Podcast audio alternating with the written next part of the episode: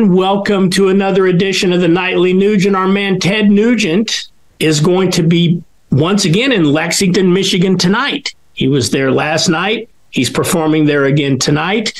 Big demand to see Ted Nugent in Lexington, Michigan, two nights there. Uh, if you haven't seen him and you're anywhere near the Lexington, Michigan arena, hit pause right now, race to the arena. And if not, go to tednugent.com, figure out where Ted's going to be near you because you will not want to miss the Farewell Adios Mofo Tour. If you're anywhere near Billy Bob's in Fort Worth on Saturday, stick your head in and say hi to me because I'm going to be down there rocking out to the Ted Nugent Adios Mofo down at Billy Bob's. And Ted is chomping at the bit to get back in here next week to talk about some of this election news that's slowly coming out all across the country, especially up in Michigan right now. Lots to talk about regarding the well, we can't really talk about election fraud and stolen election, but we're going to talk about it anyway next week, right here on the Nightly Nuge.